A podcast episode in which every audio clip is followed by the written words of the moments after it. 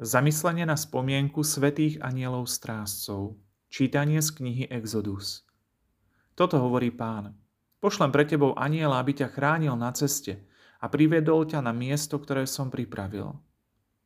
Váž si ho a počúvaj jeho hlas, nepohrdaj lebo by vám neodpustil vaše previnenie, pretože je v ňom moje meno. Ak počúvneš jeho hlas a urobíš všetko, čo hovorím, budem nepriateľom tvojich nepriateľov a budem sužovať tých, čo teba sužujú.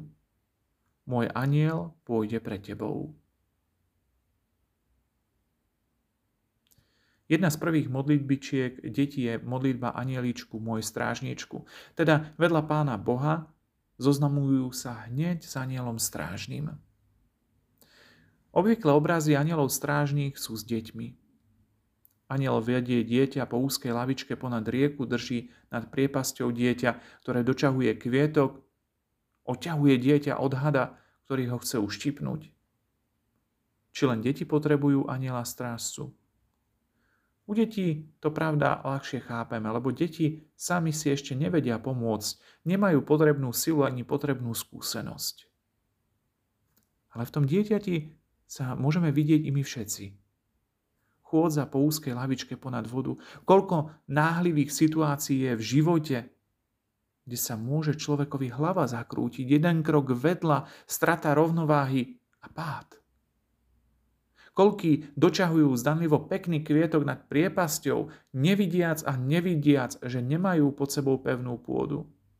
Že sa to celé môže s nimi utrhnúť a oni sa zrútia do priepasti. Koľko ráz sa plazí had, aby v nebadanej chvíli uhryzol, uštipol, otrávil. A my, hoci podľa rokov sme aj dospeli, sme často v takých situáciách ako malé deti, ako neobozretné malé deti.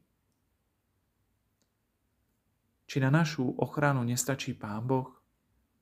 Pán Boh stačí na všetko. On nepotrebuje výpomoc ale chce dať príležitosť aj stvoreniam uplatniť sa, preukazovať si lásku a pomoc. Veď sa modlíme, verím v spoločenstvo svetých, teda vzájomné pomáhanie si. Keď Boh dovolí diablovi pokúšať nás, prečo by nemal dovoliť anielom, aby nám pomáhali, aby nás chránili, aby nás vystríhali, teda robili opak pokušenia?